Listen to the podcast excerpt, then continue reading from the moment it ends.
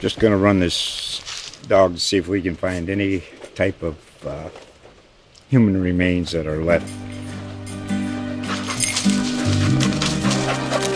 Listen to Where Secrets Go to Die The Disappearance of Derek Hennigan.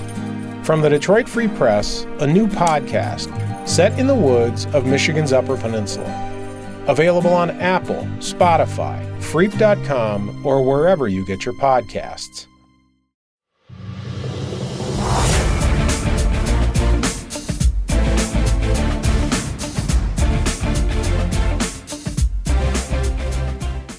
Welcome to another edition of the SC Times Sports Report podcast. My name is Zach Dwyer, and joining me as he does every week is my co host, Brian Mozey. Brian, we finally have football tonight. We're recording this on a Friday.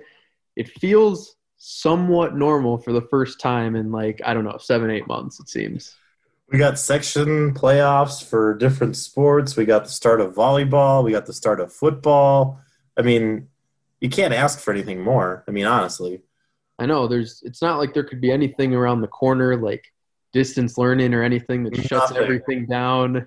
We can't. We can't say those two words. Those two words are don't exist. They don't. Those exist. are taboo. I agree. So, but the one thing we do know is that we have um, our seven local teams are all in action tonight for football. We have one cross, not not quite cross town rivalry, but kind of metro area rival, or Mm. even just you know opponent that we'll we'll get into a little later. And uh, we're going to start the show with previewing all those seven or uh, those six matchups, and then um, later in the show we were at volleyball last night for the first time. We'll talk a little bit about that.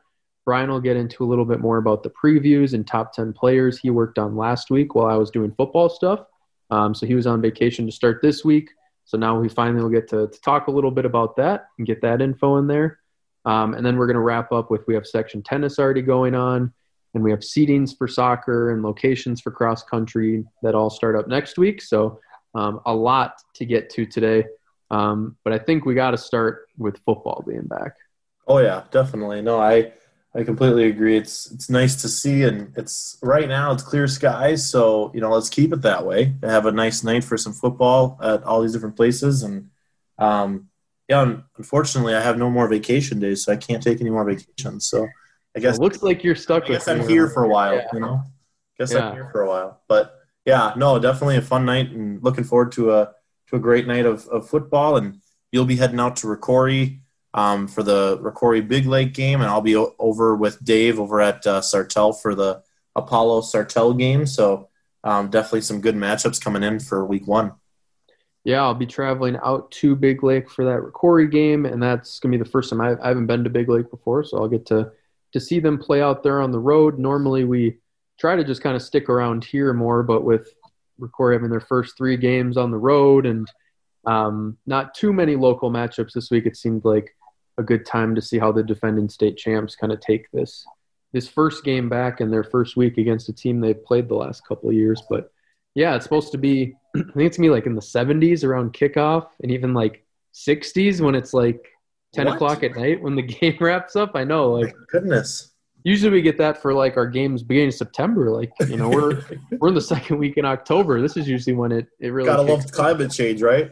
I know, right? Yeah, it's perfect. I'm not going to argue. So, yeah, so we'll be out at those games tonight. So, we're also going to be doing each week um, going forward here as long as we have football teams playing every week. It's nothing's really certain at this point, but at least for this week, we know there's games happening tonight. So, uh, we just we're going to pick all of our local teams, kind of the matchups, who we think's going to win. Um, and besides Brian and I's picks, also um, photographer Dave Schwartz and our sports boss Randy Krebs, who's the engagement editor here. Um, they also gave us their picks already beforehand.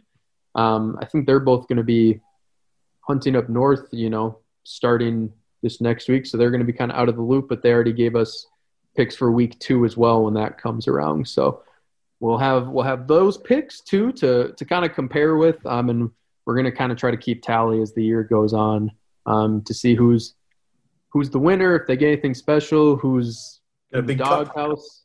Yeah, I don't know if there's going to be if a trophy's in the budget or find someone a beer Yeah, like tinfoil. Yeah, we could make some like tinfoil thing or you know whatever. paper mache something. But Yeah, yeah. Um, but yeah, so we're going to start with that. Um, just kind of run through the games for this first segment, and then we're going to get into all the other sports afterwards. And yeah, I think the place to start is Rocori at Big Lake. Like I already mentioned, I'll be out at that game tonight. Uh, the two matched up last year It was a 30 to 12 win for Rocori, and they scored all 30 of their points in the first half in that game. So um, a pretty easy win for them in week two last year on the road. And for their running backs who are back, Brady Lynn and Luke Humbert, the two combined for about 150 yards on only a little over 20 carries. So over seven yards of rush last year in that game. Uh, two rushing touchdowns between the two of them. So that'll be a force that'll be back now that both are seniors this year. Um, and senior Jaden Philippi, he had basically his best game um, at receiver last year, five receptions for 47 yards and a touchdown in that game. So um, it'll be fir- it'll be Camden Bowers' first game starting at quarterback since his sophomore year when he filled in in the playoffs. Um, so it'll be interesting to see kind of how they get off to this start tonight. Their defense, as uh, we talked about last week's podcast, you know, secondary and linebacking core is very experienced and had a really successful last year, but the lines, um, offensive and defensive, are going to be different. So that's going to be kind of something I'm going to make sure to watch tonight to kind of see how those adjust and how those units kind of work together um, in this first matchup. Yeah, I think I think the thing for me that I'm kind of excited about is seeing how Camden Bauer does. I mean, um, being that guy that's going to be replacing a, a, a very very well known Jack Style, um, I think it's I think it's going to be a lot of just um, seeing how he does and talk. I, I, know we talked about it last week, but just his ability to run out of the pocket and, and being able to have a little bit more speed as well. I think be kind of fun to see that versatility on the field tonight. So excited to see what comes from it uh, when talking to you after the game. So. Yeah, and uh, since these two teams started kind of matching up with a, a kind of normal non-conference series back in 2015, Rocori is four and one in the series. They're three and zero oh at Big Lake. Um, their only loss was I think a 14 to six game at home during that uh, two years ago when Rocori only had two wins, but they've never um, allowed more than 14 points to Big Lake. Even that loss was 14 to six. So um, their defense has been really strong against them in all five meetings, and we'll see if that continues tonight. Brian, who are you picking in this one? Um, I got to go with the Spartans. Gonna be gonna be kind of fun to see how that goes, and I, I think being defending champions, I, I don't know how you cannot pick them. Um, so I think I'm going to be going with uh, Randy and Dave. They both picked Rocori as well, so um, I'll be going with Rocori. Yeah, as fun as it is to be contrarian, I'm going to be on the same boat as you on this one. It's just yeah, with their amount of guys coming back, guys that already had success against this same team last year, um, and Big Lake was two and seven overall in 2019. So I'm expecting um, probably a pretty. It'll be interesting to see right out of the gate how they play at um, their first game against Fergus Falls last year for Rocori. They they started kind of slow and you know didn't put up a ton of points in that first game, but held a shutout. So I expect the defense, as usual, to kind of be there right away. Offense might take a little bit more, but I'm also expecting Rocori to get the win on the road tonight. And then moving on to the game that you'll be at tonight, which is a really fun one, having two local teams match up um, that haven't that have had a couple years that they haven't played each other, um, is Apollo at Sartell, which should be really fun for you to see your first first high school football game in the area. Yeah, no, I think I think it'll be fun to kind of see how everything kind of unfolds. I know, you know, kind of talking last week, we were we were kind of talking about uh, Ethan, um, the running running back for for Sartell. Ethan, he was um, sounds like he's been a pretty major asset to that that offense, and just with his strength and such, um, I think it'll be fun to see how he kind of breaks out for his senior season. Um, but just kind of looking at looking at the matchup, um, for me at least, I'm not as well versed around St. Cloud and just you know I haven't been able to see any football games around St. Cloud, so it'd be fun to see two different teams from the, the from areas that I cover um, that we cover. That'll be kind of fun to to kind of see where where everybody lines up that first week. Yeah, especially you know two teams that only won a game last year, so someone's got to win the game tonight. That's the beauty of football is that we don't have any ties, so someone is going to have to win tonight. And you know these two teams they didn't play last year actually. Um, they last played in 2018 was a 27 to 21 win for Apollo, and Apollo beat Sartell in 17 and 18. but before that, at least going far back as I can find consistent records online, um, Sartell had won the previous 13 times against Apollo, so 13 years in a row they played and won. It's pretty incredible. Other than 2010 and 2011, um, they didn't play, so actually the streak was more years than that, but 13 meetings. So, um, yeah, that, that was kind of a crazy stat to me, especially after Sartell being a couple years without winning lately.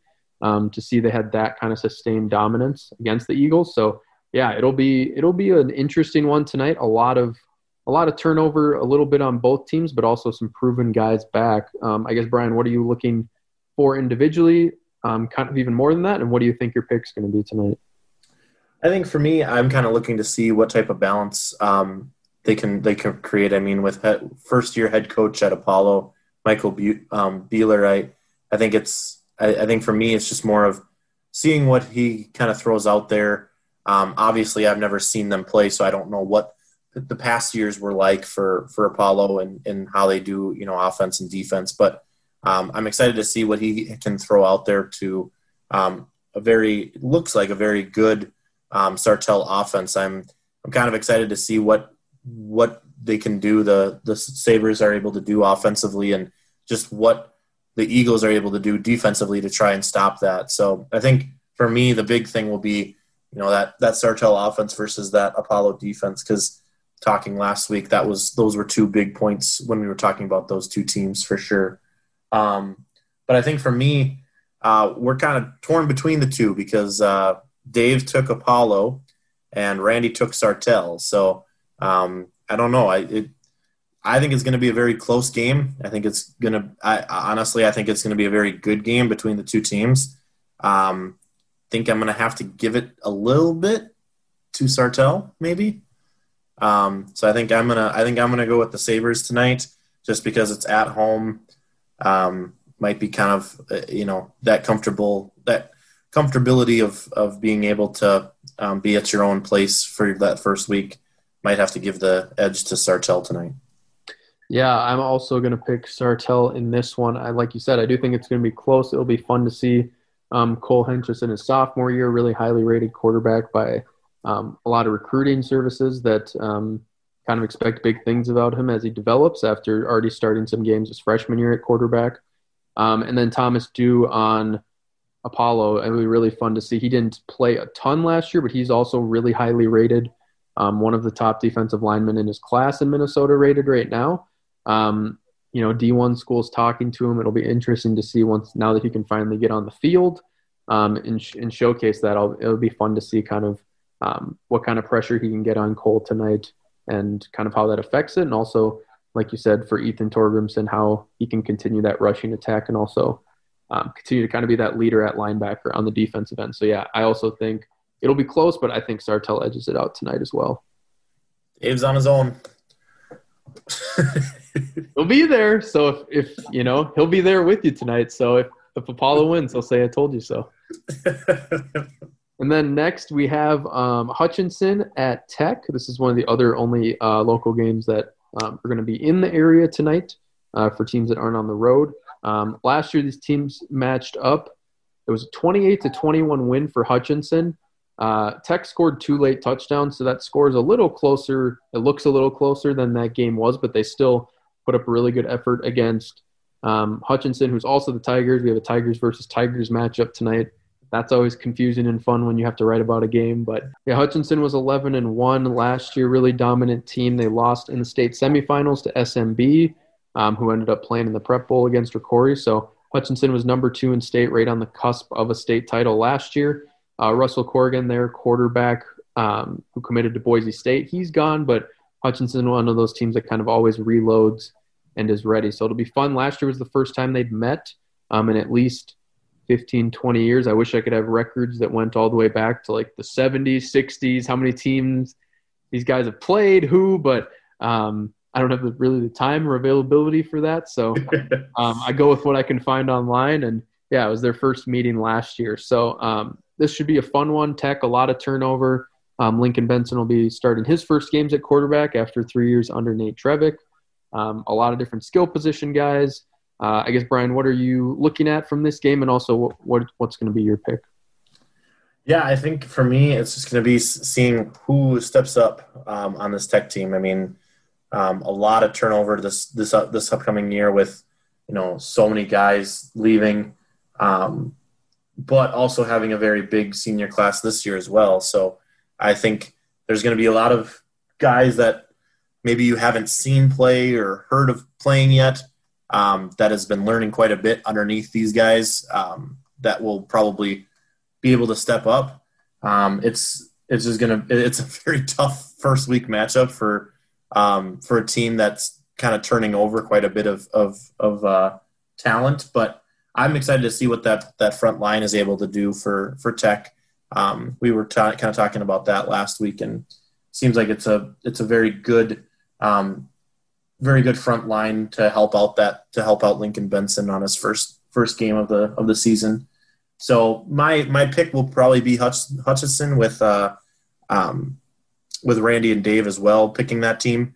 But uh, but I think I think it'll be kind of interesting to just see how everything kind of unfolds tonight. Yeah, I'm going to be with you on that one. I think Hutchinson will get the win. They travel here, and you know they're like you said, they're um, you know they have some turnover as well, but just kind of with the program they have, how strong of a team they are, I think I think they're gonna be able to get it done. But yeah, for like you were saying with the offensive line with Spencer Gustin and John Kaiser on that line coming back, they'll be strong. I think they will make, like you said, that first start a little easier for Lincoln. But it's still, I mean, you can't draw many teams tougher than Hutch to start the year after you know their uh, undefeated regular seasons aren't anything really new to them. Um, but yeah, I think it will be. It should be at least still pretty competitive. And like you said, I think it'll be fun to see who steps up. When I talked to Coach Benson last week, he said there's a lot of guys. They're some of their running backs, receivers, skill guys that no one has any tape on. Hutch isn't going to know who they are or who what to scout for. So um, I think the beginning of the game, that first half, that could be a really big key for them with kind of that uncertainty factor. So, but I'll also be going like the other three of you with Hutchinson on that one. And that moves us to our fourth game, which this was the one that seems to be the most up in the air from the picks perspective that I noticed. Um, from Dave and Randy as well. Um, at least I differ from them a little bit on this one. Um, Cathedral is going to be traveling to Foley. Um, the two played last year. It was a 20 to 13 win for Foley, a really close game. Um, Foley was four and six last year, uh, while Cathedral only won one game. They were one and nine. But these two teams they've played every year since 2008. Foley's eight and six in the rivalry. Um, and Foley's five at one, five and one at home during that stretch, only losing in 2014. So it's been hard for the Crusaders to go to Foley and get that W. So Brian, what are you looking for out of this game? Yeah, I think I think with Cathedral, I'm I'm just kind of this is the one team that I just I'm not sure what what to expect because there's a lot of talent coming back. Obviously, last year finishing one and eight overall. Um, I think there's more to the team um, than a one and eight record this year. Um, so I think I think it'll be kind of fun. I also am wondering how this like road is going to be going all the time because they're really having one home game um, this season. So I think that might also be a factor. But obviously, week one they aren't. I'm sure they're just excited to play. So um, that'll be kind of fun to see how that kind of unfolds. But for me, I think it's just going to be um, that balance between the offense and the defense. Um, we were kind of talking last week a little bit about um, just some of the the some of the returners coming back this year. That senior leadership, um, being able to kind of, in a sense, just just kind of help and guide these younger younger athletes um, to possibly having a really good first week against Foley. But for me, I'm going to be on the on the side of uh, Cathedral. Um, I know Randy and Dave they took Foley. Um, but I, I honestly think the Crusaders are going to go over there and, and get a win this first week. Awesome. Well, great because I also picked Cathedral. So love to disagree with you more, but this was this was my my thought as well. Yeah, I think I think with Jack Pelzel being back ever having to miss basically all of last year uh, with a broken finger, him back at quarterback will be um, a really good thing for them. Last year when these two teams played, it was such different styles. Um, you know, Foley they ran for 220 yards, and Cathedral it looks like ran for 10 yards. Um, so that was tough for them, but um, they threw for, yeah, they threw for a little over 150 yards, but still, I mean, they just weren't able to run the ball last year. But I think with having, um, with Jack back there throwing the ball around. Um, Caleb Lyons, his his top target, um, who was the top receiver for Mason Wolf last year. He had four catches for 89 yards in this game last year and a touchdown. Um, so he had some success against Foley last year on a 61 yard TD. So I think they'll be able to throw the ball a little bit more. Um, and when you're able to throw the ball like that a little more consistently, um, that opens up the running game. And Andrew Rott is back at running back this year. I know he said last year was a little, um, it was a difficult, little frustrating just with, just wasn't able to really get the, the yardage he was hoping for. It was tough a couple games like that, but um, I think Cathedral's gonna be able to go on the road and get that win over Foley. And now we have two games left to cover here in our first segment. Um, Albany's going to go travel to Zimmerman. Uh, last year, these two teams met. It was a 22 to nothing win at home for Albany. Uh, Nolan Reuter, uh, Will Mergen, and Ethan Navratil all had touchdowns, who are all back this year as seniors. Um, these teams have met eight times overall. Um, uh, Albany's won five of those times since they started consistently playing every year. Um, in 2013. So, Brian, what do you think uh, is going to happen tonight? What are what are you kind of expecting out of this Albany team? I'm I'm just for me, I'm just baffled by the fact that like you can run the ball like 95% of the time, still go pretty much undefeated this season. I, I I just love it. I love how the Huskies play. I love.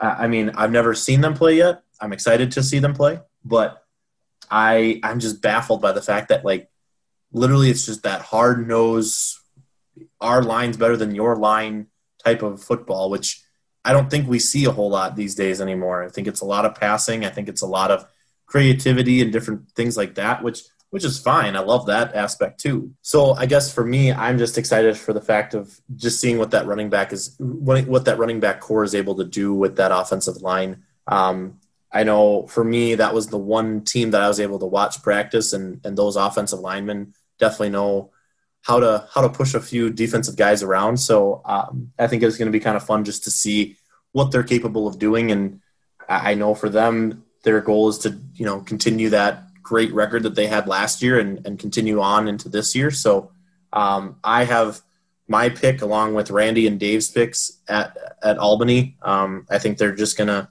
have a really good game against Zimmerman and um, come out with that win. Yeah, Zimmerman was a really good team last year too, seven and two overall and seven wins in the regular season, if I remember correctly. So um, being able to shut them out twenty-two to nothing, that was a big deal. That kind of, I think that was the time around last year. I'm like, yeah, these guys are definitely for real, just because it's hard to tell sometimes with such lopsided scores. They were beating teams 40, 50 to nothing or so, but yeah, it was I mean, they're just they're a really great squad, like you said. They're going to run the same about five, six plays, and they're going to just wear you down and run it at you, and they're not going to care because they're just that's how they've been they've been playing that way for their entire lives, the the lives before them, their parents, all of that. So you know, when we talked to Coach uh, Kleinschmidt, he said that you know a lot of things change and a lot of things are so crazy right now, but what's consistent is what they do and the running backs they have in the backfield that um, have got the job done before. Um, a couple different linemen up front, but I'm sure they'll adjust just like everyone else has um, in the past. So yeah, I think Albany's also going to be able to to get this win on the road against um, you know a great program like Zimmerman, who beat them in 2016 and 2017. So last couple years they have got wins over Albany, but I think Albany's going to continue that that winning run this year. And last, we have Sauk Rapids at Monticello. Um, from what I've been able to find, I know these teams, um, if I remember correctly, they are in the same section, but I haven't been able to find a time they've ever met before, at least in the last 15 years. So it'll be fun to see, you know, a team you haven't seen before. It, you know, usually we're used to seeing Sauk Rapids play a lot of the local teams. Um, and you know have people that you know you're kind of used to but to have a, a, team that you've never even really seen in recent memory will be kind of fun um, you know, Monticello, I actually got to see this team play um, last year when they played Tech in the section quarterfinals and beat them by one point at Tech. I remember that was a really great game.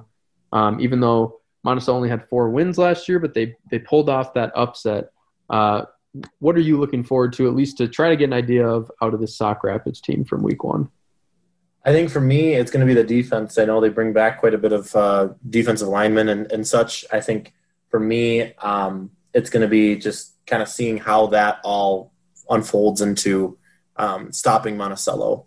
Um, like you said, they haven't seen they haven't played them in a long time. Um, so I think that's going to be kind of an interesting matchup, just in the sense that, you know, similar to what we were saying with Hutchinson and, and uh, Tech. I mean, it's it, they, they don't have film on each other. They don't know what to expect on them. So um, so I think I think it's going to be kind of interesting to see what they can do defensively. Um, and for that reason, I think Sauk Rapids is going to have a good defensive game. Um, and I am going to pick uh, the Storm. I think the Storm is going to make it make it thunder and lightning and rain all over Monticello. So I I'm going to be picking Sauk Rapids for this win. Um, Randy and Dave I know picked Monticello. I just think I don't know. I think I think Sauk Rapids is going to have a good defensive plan and they're going to be able to stop Monticello tonight.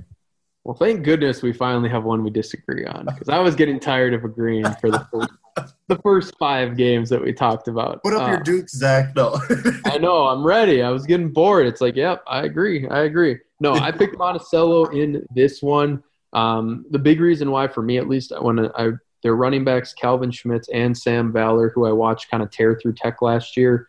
Um, really good running backs. Both of them were only juniors last year, so they'll both be in the backfields. Like you said, I think it will be fun to see. You have um, Carter Lesh and Brody Rollins, some of those guys on the defensive line for Sauk Rapids that are back and had really good years. So, yeah, I think that battle up front, kind of like we talked about in the Albany game, I think that'll be really key in the Sauk Rapids game, too. If they can shut down that running attack from what I remember last year, I mean, it was a really cold, tough to throw in game. So, um, Monticello might have had more passing attack than I got to see in that section game, but they really relied on their running backs and kind of that two headed monster of those two. So, um, I'm going to pick Monticello in this one. So good. At least we all had some different picks. We're not going to be tied, hopefully, at the end of the first week. at least we can look forward to that.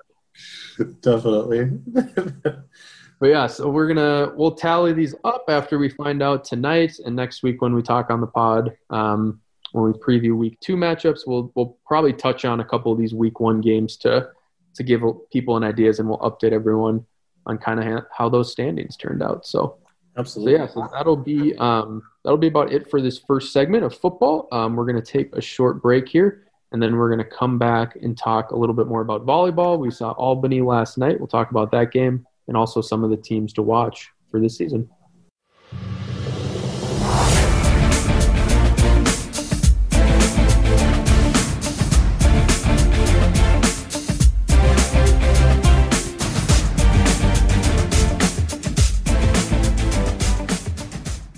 Welcome back to the SC Times Sports Report. Now we're going to move into a little volleyball talk here as we finally got the season underway last night. Um, in the morning, as we expected there not to be much news, we were uh, Brian especially was kind of sent scrambling because all of a sudden there was news from the high school league that a limited amount of fans will be allowed for indoor events. After that had previously been said there would be no fans for indoor events, so that brought kind of some difficulties on the schools that also had about six to eight hours to figure out how to make these regulations work and get it ready in place for for the first game. Uh, we were out at Albany last night while uh, Dave Schwartz he was at Cathedral. Um, Cathedral won three sets to nothing, and then at our game at Albany, uh, the Huskies also won three sets to nothing. And there were you know probably I don't know, would you say about 25, 30 parents there um, up in the balcony while the other uh, the C squad and the B squad for Mora and Albany were kind of spread out throughout the bleachers. Um, yeah.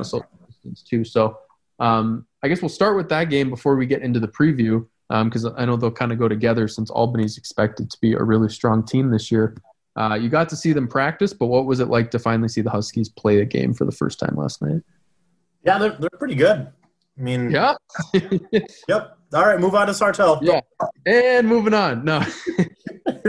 um, no, it was a really good game, um, a really good match. I I think both of us kind of went in kind of thinking, all right, Albany's probably going to take this one pretty handedly. Um, but you also don't really know what to expect. I mean, it's it's first game or first match of the season, um, but there's a lot of senior leadership on this on this Albany team, and you could definitely see it last night with eight seniors on the squad. Um, you have it. You have a setter like Paige Meyer, who's been there for. She's a four-year starter, um, so she you know, kind of talking to head coach Brian Hines, he he even said, I, I mean, you always expect more out of out of a out of a player, but surprisingly, Meyer just keeps bringing more and more to the table each year. Um, she also has a lot of help around her um, with Haley Thielen um, as a as a libero. Um, she's in that back line that I mean does a phenomenal job of digging out those balls and getting getting Paige in position to set those set, set a ball over to the hitters. And then they have quite a bit of a hitting core. Um, I mean, you have you have a middle hitter like um, Mackenzie Wambach. You have outside hitters like Ashley Weber, um, and then you know her um, her sister Abby Weber. Um, both of them have, have, been having a really good time at, at practices, and I was over at the at one of their practices early on last week, and they just they definitely know how to hit the ball. Let's just say that. Um, but when you have you know you have Ashley on one side, Abby on the other side, Mackenzie in the middle, that's already good enough. And then you add on top of it um, a couple of some younger names, um, Samantha Van Heel, as well as um, Andrea um, Marshek. Both of them are sophomores. Um, Samantha is a um, so, or is a outside hitter, but Andrea is a middle hitter. She's six two, and you can definitely understand why she'd be a middle hitter because she's really tall and can. I mean, she doesn't have to jump; she just puts her hand. uh, I mean, we gotta gotta love that. So, um, but yeah, for for that, it was just it was a good first match just to kind of see how everybody kind of did. Um, and honestly, I think Brian Hines was really happy with how the outcome went. Um, obviously, for for Albany, they finished the season with an undefeated conference record. Um, won the Granite Ridge Conference last year. They are eyeing to to stay undefeated this year and and hold on to that conference title this year as well. Um, and I think it just comes from that leader, senior leadership. I think it's going to be a really good season for the Huskies um, as long as they stay healthy and, and they're able to, you know, keep that senior leadership high. I, I, I don't see them losing a single match in, in the Granite Ridge. It's, I, I just don't. Yeah, just a really dominant team with so much experience coming back. Yeah, I was out there last night too, and it was just fun to finally see volleyball in the gym again. It was interesting because Albany, um, you know, everyone has masks on in the crowd, and um, the players warm up at least for most of the time with the masks when they're all around each other, and then when they sit on the bench, they have to have their masks on. They're all separated. They have their own seats. Um, and teams don't switch sides between sets. We found out. we we figured out in the second set. We're like, oh yeah, you'd have to switch sides and seats, and that doesn't really work with the the current COVID measures. So um, so if Albany could possibly switch sides so that we can get a better vantage point. exactly, because I was trying to get some photos from the balcony. I wanted some head-on stuff. Didn't work out that way. I was a little disappointed, won't lie, but I guess. So, Bri- so Brian or Scott, if you're hearing this, just you know, switch them out for us. That'd be great. So. I wouldn't, you know, I wouldn't be opposed. But and then also Mora wore masks on the court for the first set. Um, lost twenty five to nine. There weren't masks on the court at least in the second set. Everyone still was on the sideline. So um, just a lot of weird kind of different things that you're not used to in a volleyball match. But that's what that's what the entire season is going to be. That's what it's been like in the other sports. So yeah, just a couple of things I noticed last night that uh, were a lot different than than a normal game. But yeah, with Albany getting that win, like I mentioned earlier, Cathedral, who also in the Granite Ridge, they won three to nothing. So it'll be kind of fun to to see them down the line, see if Cathedral continues to improve and kind of get back to their ways of you know when they were at the state tournament a couple years ago if they can start trending towards that way with in the past a pretty young team um, from last year. But the team that obviously is going to be the big force in the area that continued to take care of business last night with a three nothing win over alexandria on the road was sartell um, coming off a 26 and 2 season. Uh, can you tell me a little bit more brian about what you know, as you were able to talk to them and see them practice a little first, what what it was like to to finally see them for the first time. Yeah, they're they're good too. Um, yep. Back to back state titles is um, what they're kind of hoping for. Uh, they won the Central Lakes Conference title last year with, like you said, the 26 and two record, kind of a force to be reckoned with in a sense. Um, they bring back quite a bit of talent. Um, similar to Albany, they have quite a bit of talent coming back. Um, starting with their front front line, um, their front row, they they come back with Elizabeth Dilly, um, who honestly is probably the number one player to watch this season. Um, finished finished the 2019 season with 434 kills. Also led the team with uh, 288 digs, um, and she's just going to be a force to be reckoned with on on that line. Um, and then on the other or in the middle, you have Caitlin Hammer, who we figured out is a great last name for a volleyball player. Oh, yes. So good work to their her parents for having that last name and putting her in volleyball. Um, but she's going to be joining Dilly on that front row. Um, she had 205 kills last season with 45 blocks. Um, she had the team's highest hitting percentage at .393. Just unbelievable stats, and I'm sure it'll continue growing this year with the same core coming back. And then you have Courtney Snowberg on, on the other side that's doing a great job. Um, and she's also a senior this year. So she's, you kind of have that senior core on the front row, which is going to be really good. And then setting to them, you have Morgan Vosberg, who's a senior setter. A lot of expectations coming from her, um, from head coach Sarah Hornseth. She's um, she's got quite a bit of stats heading into um, this uh, senior year. Um, she finished the 2019 season with 1,007 assists, which un- unbelievable. I mean, you get a thousand. I mean, my goodness. Um, and she she has quite a bit of core coming back with that front front row. That's going to be a. I think it's just going to be another solid season for Sartell. The only question that they have kind of coming coming into the season is their back line. Um, their back row, they had libero Hope Grasswick. She graduated last year, and she was kind of one of their big liberos. Kind of controlled that back row quite a bit. Um, so that was one thing that they kind of had to look for um, heading into this season.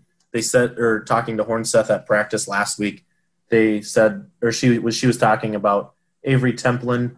Um, she's only a sophomore, but she has kind of done a really good job behind that in that back row, controlling you know those digs and getting that passing over to um, Morgan to to set it up to the to the hitters. And so um, she she even said she's been doing she's been stepped in and has done a phenomenal job for us. So I think I think she could be someone to kind of eye out for for um, future years, especially with you know the after after this year they're going to be kind of replacing quite a bit of that front row, but that back row will be pretty solid. So um, going to be kind of an interesting year just in that sense. But I think Sartell is going to be another force to be reckoned with, similar to Albany you have Albany in the Granite Ridge, and you have Sartell in the Central Lakes. And honestly, those two are going to be the powerhouses that teams are going to be eyeing to try and get that win. But I don't see, I don't see Sartell losing a single conference match this season. Um, I think they'll be going undefeated and taking that Central Lakes conference again, um, just like they did last year. Wow. Heard it here first. Brian Mozey calling two undefeated conference seasons in the same segment. I love it. no, yeah, Avery. I remember she was a really great basketball player too. As a freshman, was starting and one of the you know top two players for them um, during that season, and she really developed. So it's almost not too surprising to me that she would also at volleyball be coming along really strong in the sophomore year. So yeah, it'll be it'll be fun to see a couple of those new additions, but also um, kind of the same dominant force up front. What you're what you're ready to expect um, from Sartell and beyond those two teams. Is there is there any other players? um, and any of our other couple local schools that um, people should keep an eye on this fall? Yeah, I think I think one of the big name or one of the big schools that could kind of be competing with Albany in the Granite Ridge is Cathedral. Um, they bring back a handful of of some young talent. Um, starting off with Kayla Sexton, who's a sophomore this year. She's an outside hitter and a defensive specialist, so she kind of plays both ways. Um, and she's going to be a leader for Cathedral. She's uh, she has the ability to use that force on the outside for for being a hitter, but also she can get back and kind of be that that digs person or or even a setter. Um, I saw her setting a couple a couple passes to in, or different players at practice last week, so um, she's going to be she's going to be definitely someone to kind of keep your eye on. Along with her, you have Caitlin Voth, who's a junior middle hitter for Cathedral. Um, she's just very tall, um, kind of has a, has that middle hitter presence in a sense, um, and I think she'll be um, she'll be kind of that both ways where you know she can help with blocks, but she can also record those kills as well. Um, so she'll be kind of a person to kind of keep your eye out for. Um, but they just have a lot of depth this year. Talking talking to uh, head coach Heidi um, Heidi Schlu, um, she kind of said that they're both they're they're having such such talented players that it creates a hard aspect in the sense of depth. Just you're going to have a lot more players coming out on the court, and um, I think it worked out pretty well the first match um, against Zimmerman with um, a 3-0 sweep. So be fun to kind of see how that goes this year, and then um, as for the rest of the teams, I mean, you have Tech and Apollo. Both of them kind of have similar storylines in the sense that they are young teams. Um, they they bring back quite a bit of some young talent, um, and you have for for um, the Tigers for Tech, they have two sophomore outside hitters um, that will be probably taking the charge this year, and then you have a junior libero Sarah Harrison or Sarah Harris, who um, head coach um, head coach Christy Hewson. She even said that she expects Harris to be leading the team in digs this year. So I think those that that young core is going to definitely build, and who knows what could next year kind of possibly bring. Um, with Apollo, they also have quite a young team as well. Um, you have junior Noel Hackenmuller, um, who's been kind of a, I mean, she's she's a very dominant player. Um, and then you also have senior, um, you have a senior hitter with Paige Cox who will be kind of controlling that front row as well. Um, she got injured in the section tournament last year, so she wasn't able to finish out the year and um, came back, and now she's, from the sounds of it, stronger than ever. So um, that'll be kind of a that'll be a fun one to kind of watch out for as well. So um, and then Sauk Rapids and Rocori, both of them kind of in that middle middle pack of the standings. So, I mean, you, you, you don't really know what to expect from them just because they're all kind of all those teams are kind of squished in the middle for Central Lakes Conference, and um, it can kind of go either way when it comes to Sauk Rapids and Rocori. Um, Rocori does have a brand new um, brand new head coach with Samantha um, Schlagen, who she's she apparent or she sounds like she's been kind of forming a different plan in her in her head heading into the season. So um, I'm sure it kind of looks a little different than last year's um, last year's team, but yeah, I think it'll be kind of fun to see what they what they're able to do. Both Sauk Rapids and Rocori finished the year 12 and 16, so definitely trying to improve upon that record. Awesome. Well, yeah. Well, I think that should about wrap up um, kind of our volleyball talk for today. That gives you a little bit better idea of what the season's going to look like and just kind of who some of the main players are to watch. And if Albany or Sartell lose a conference game, you can give Brian a call. He's the one that made it happen. He'll be the jinx. Please don't. awesome. Well, we're going to take one more break today before we get back. We'll touch on the section tournaments uh, that are coming up and already underway with tennis and then some of the other ones. We'll preview those, wrap up everything, um, and get you on your way on this Friday. So we'll take, like I said, a quick break and we'll be back in a couple minutes.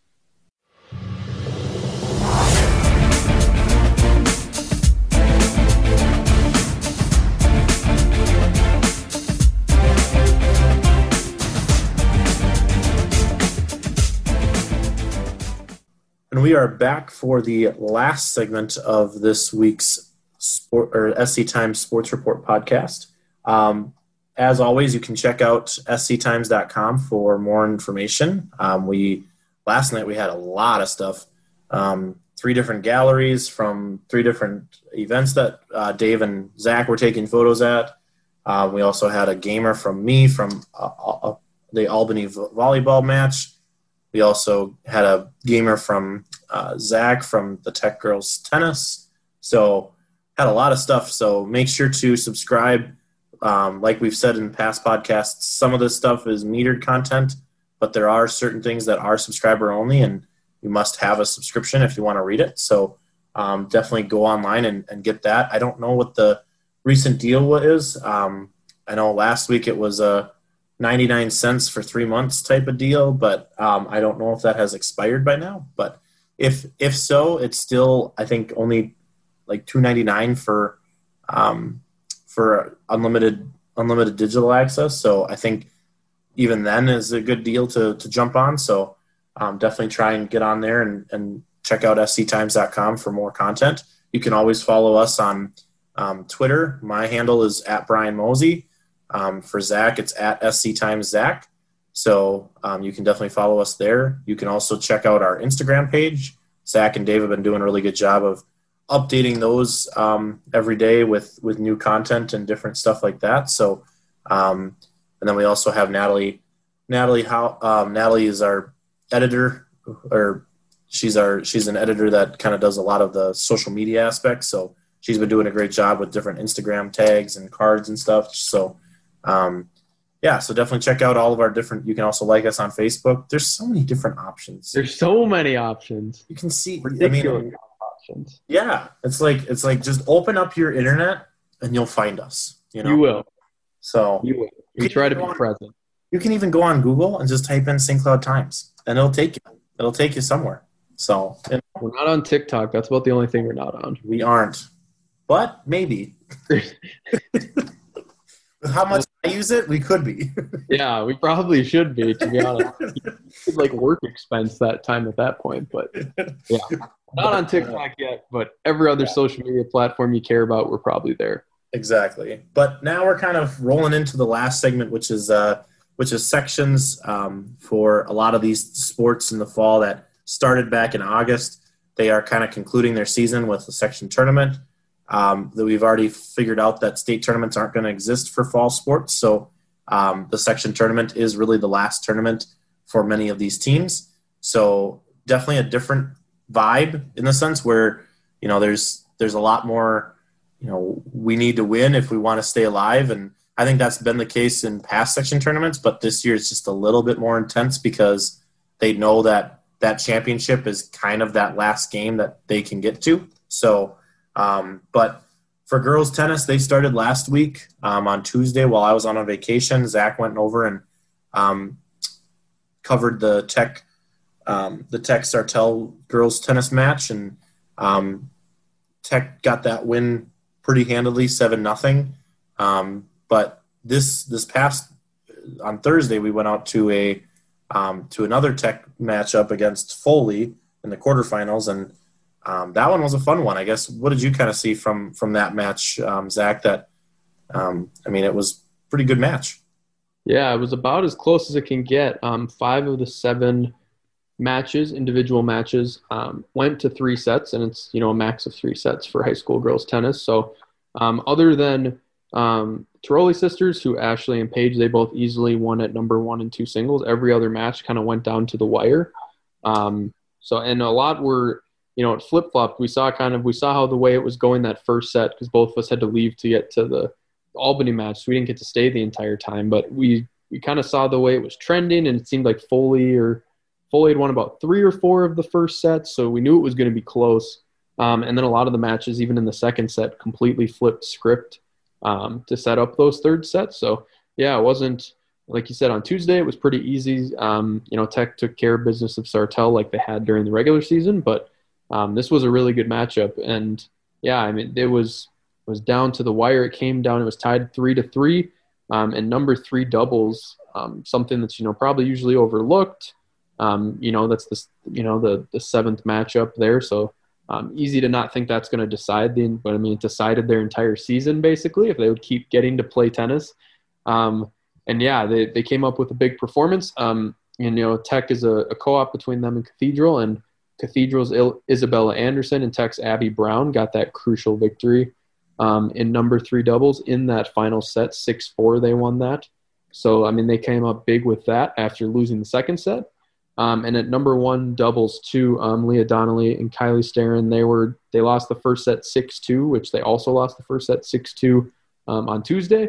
they came back, won the second and third set on Thursday, six two to six one to also um, keep them alive after Foley kind of rattled off a bunch of consecutive victories after those wins at singles for Tech. So yeah, just really fun. Ashley, she still hasn't lost a set this year, and it doesn't sound like it's been close to losing a set this year. So that's pretty crazy. Um, Paige has been developing a lot as a seventh grader at number two singles, putting together some good performances and wins too. So yeah, they they're going to travel to Becker now um, next Tuesday for the semifinals. Becker 13 and 0 on the year, so no small feat, but um, you know they're going to travel on the road for that. See if they can pull off an upset, and if they would win that, they'd play um, at the neutral courts at Sartell on Thursday, and that would be for sure um, their last match of the year. So at this point, it's either win or go home, and if they win one more, then it's you're going to go home, but it's going to be if you're a winner, winner or a loser, I guess, because there's going to be nothing after that. But yeah, one, you know, I know their head coach Paul Bates. When I talked to him this morning, he just said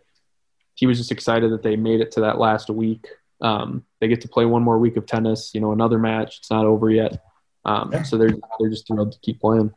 Yeah, no, I like you said, Becker and Tech are on one side of the bracket, and then you have Brainerd and Bemidji on the other side of the bracket for that makes up the semifinals. And um, I know Tech played Brainerd at the beginning of the season this past, um, at, like back in August, back in you know a million years ago. exactly what feels like it. Um, but they they lost to Brainerd there, but they also are doing a consolation bracket um, for this for this section tournament, um, and so Apollo defeated Sartell last night um, to advance to the consolation semifinals. Rocori beat Big Lake, um, and so now Rocori and Apollo will be facing each other.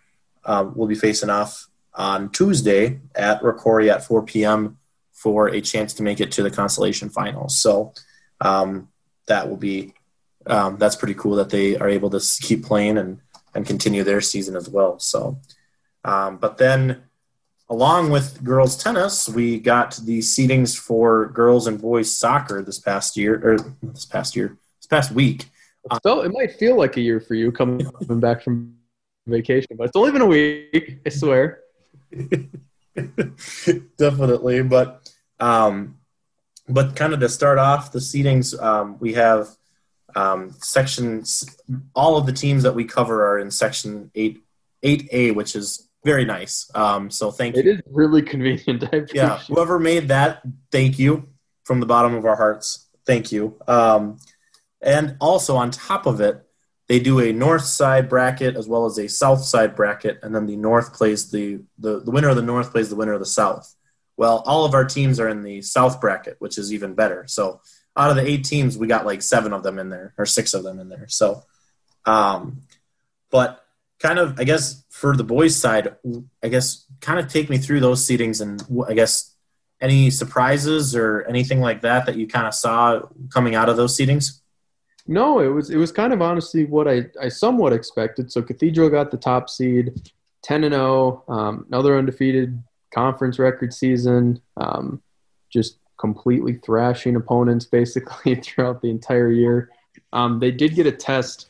They they only beat Minnewaska two to one one of their last games. They actually got down in that game early. So I know Coach Alex Hess was kind of happy that they did have that adversity and have to face that because they've been winning games four nothing, five nothing. Um, so it was it was kind of a game where they went on the road and didn't really switch on right away, which they're going to need to in sections. Um, so I think it was good that they did get that type of game. But uh, Jacob Maynor, he's leading. Uh, I think he's tied for the lead in state right now with 22 goals this year in only 10 games, which is nuts. And there's so many of those games he sat almost the entire second half too, just because they were winning. So um, he's been really good. Connor Drone's been good. His brother Elias Drone, they both of them have been kind of the key um, creators and assist men for them. So uh, Connor also I think has double digit goals. So they're they're running through with the one seed. There should be really fun, and you know they haven't got to play Tech or Apollo or Sauk Rapids or any of those teams this year. So I know they're really looking forward to hopefully meeting some of those teams.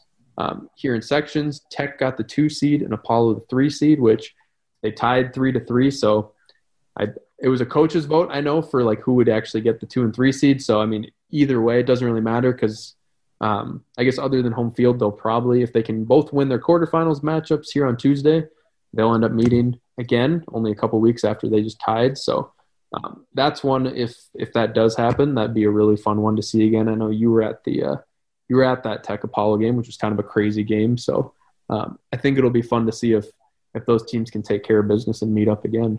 Yeah, no, and and kind of like you were saying, kind of to finish out the bracket, you have Little Falls playing. Um, they have the four seed. They're playing number five seed Sartell. Um, at and all these games are taking place on Monday. Um, they have the boys playing Monday, the girls playing Tuesday for their quarterfinal games. Um, I think it's also based on officials, just because officials are very short um, this this time of season. But and then Sauk Rapids, they got the win over St. John's Prep last night on Thursday night. Um, they were the seventh seed. They got the 4-0 win, so they'll be playing Tech on Monday. And then Minnewaska is the number six seed, and they'll be playing Apollo on Monday night as well. Um, Rocori got the number nine seed. They actually got a really nice o- overtime win on Thursday night over Melrose um, to win two to one, and they will be taking on Cathedral. A tough task, but um, definitely a very good, very good win for Rocori um, last night. I know um, t- texting texting the coaches, they were very excited about that win, and um, obviously another tough task playing Cathedral, but who knows? Can't you don't know until the, they hit the zeros on, on the scoreboard. So, um, but yeah, definitely a definitely will be fun to see how everything kind of unfolds, and um, and I think I think it'll be some really good matchups. That, like you said, Tech and Tech and Apollo, if they are able to play in the quarterfinals together, um, that'll be a really good one. And I was there for the last mat or the last game, and you could definitely tell that that rivalry is very very real. Um, and so that would be a fun one to, to go watch, um, as well as, you know, honestly, this the Little Falls and Sartell game will be pretty good too. Um, getting that four five matchup, I honestly I think I think Sartell has a really good chance of, of winning that game and and taking on Cathedral possibly. So yeah, and that Apollo Tech game, you know, Apollo got up two nothing. Um, they almost got up three one, and a goal was disallowed. Eventually, Tech came back, took the lead. Apollo tied it up late. So, I mean, it doesn't get much more exciting or fun than that. So, um, I'm if you know if they if they do get by, it should be fun to to see what part two of that type of rivalry is. Definitely. And and on the girls' side, um, Sartell they grabbed the top seed after a really strong stretch of play. They lost their opening um, two games of the year, and then over the next seven wins, they outscored teams thirty-four to one, just nuts. Um, they have some really great firepower up front, and they just, um, you know, they lost two to nothing to undefeated Moorhead, but most teams have been losing like eight or twelve to nothing to Moorhead this year. So um, I don't think it's anything too much to hang their heads on. Um, so they grabbed the number one seed in the South Division. Cathedral earned the number two seed after a five-two and two season in the Granite Ridge. Um, senior Caroline O'Driscoll, she scored four goals in uh, Cathedral's home finale of the regular season against St. John's Prep on Tuesday. Um, so they're looking strong entering the playoffs at well. Um, a couple other seeds here. Little Falls is number three, Sauk Rapids four, Tech five, Apollo six, and Rocori was eight before they lost by forfeit um, in the play-in game. So the big one to watch, I think, for us is Sauk Rapids will be hosting Tech. That four that four five matchup, I think that's probably where we'll kind of have our eyes on. They'll play, you know, the closest matchup in that first round. Um, and just Brian, do you have any other thoughts on kind of the girls section as it plays out? Yeah, I was talking to Roy Snyder, the head coach for Sartell's um, Sartell girls soccer, and he even said, you know, the because obviously if Sartell wins that first round against St. John's Prep, they'll be facing the winner of the Sauk Rapids and Tech game. So he even said, even though you know Tech hasn't gotten a win yet, and Sauk Rapids I believe has two wins this season, they're both very dangerous teams, and who knows what could they could do. Um, and so it, it's kind of more of a you know, you gotta you gotta you gotta work hard to get those wins, um, especially in the section tournament. And um, I know for Roy, the key to success for Sartell this year has been the depth. He has 22 kids on his roster this um, for um, for the playoffs, and he said, "I am confident in putting any of those 22 kids into into the game um, and having them do what, what do their job." Um, so I think it'll be kind of interesting to see. And then with Apollo, I mean, last year Apollo was kind of the the, the name heading into um, the early early bracket for for the section tournament because they won two straight games to to get into uh, I believe it was the quarterfinals, and so um, who knows what what Apollo's capable of doing. I mean, I know they don't have a win this season, but they didn't have. I don't believe they didn't have a win last season either, and won two straight games in the section tournament. So never know what could happen. Um, but I think, yeah, definitely the big matchup early on is going to be Sauk Rapids and, and Tech, and then you know maybe you get the Cathedral Sartell matchup um, for the semifinals, which would be a very very good one. Um, but we'll see kind of how things unfold in the next coming week. And yeah, other than that, we have swimming coming up. They're still about two weeks away so, for their section tournament. So we'll probably talk a little bit more about that next week, previewing that. But the last sport to cover is cross country. We have um, our teams running across two different classes, three different sections. So kind of all over the place. So Brian, do you just kind of want to remind people and let them know where these last meets of the year are going to be? Definitely. Um, Cathedral is in the Section 5A, and the boys will be um, running at Mora Golf Course on October 15th. Girls will be running at Mora High School on October 16th. Um, Albany is in Section 6A. They will the boys will be at Long Prairie Golf Course on October 13th. Girls will be um, at Little Crow Little Crow Golf Club in New London on October 15th. The rest of the teams um, that we cover the other five schools, they are all in Section 8 AA. The boys will be running at Bemidji High School on October 15th, and the girls will be at Bemidji High School on October 16th. And so basically, just with all of this, um, we have the new new rules when it comes to um, how many teams can be running and how many runners they can have and different things like that. So they split it up, girls and boys because usually most of the time the girls and the boys run at the same day and um, kind of works better that way. But um, this year they kind of have to split it up a little bit because of all the COVID COVID guidelines and such. So, um, but this also may be the last week for some of these schools, um, to be quite honest, um, as we are kind of approaching, unfortunately, um, the numbers that require schools to go into distance learning. There's a certain mathematical formula equation thing. Um, if you want, take a look at sctimes.com. Jenny Berg put up a story uh, Wednesday night about it. Um, really good and well well written, um, kind of giving you the details of how things go. But basically, there's a certain number of um, there's a certain number that schools once they reach it, they need to go into distance learning because the COVID numbers are so high in that certain county. And so for St. Cloud um, School District, they actually had a meeting on Wednesday night and they determined that starting after next week, so the 17th, I believe, is when they were going to officially go into distance learning. Um, and if they do go into distance learning, the rule based on Minnesota State High School League guidelines and rules is that if you are required to go into distance learning, you cannot have a sports. All sports need to be done via virtually, whether that's Zoom or whatever it may be.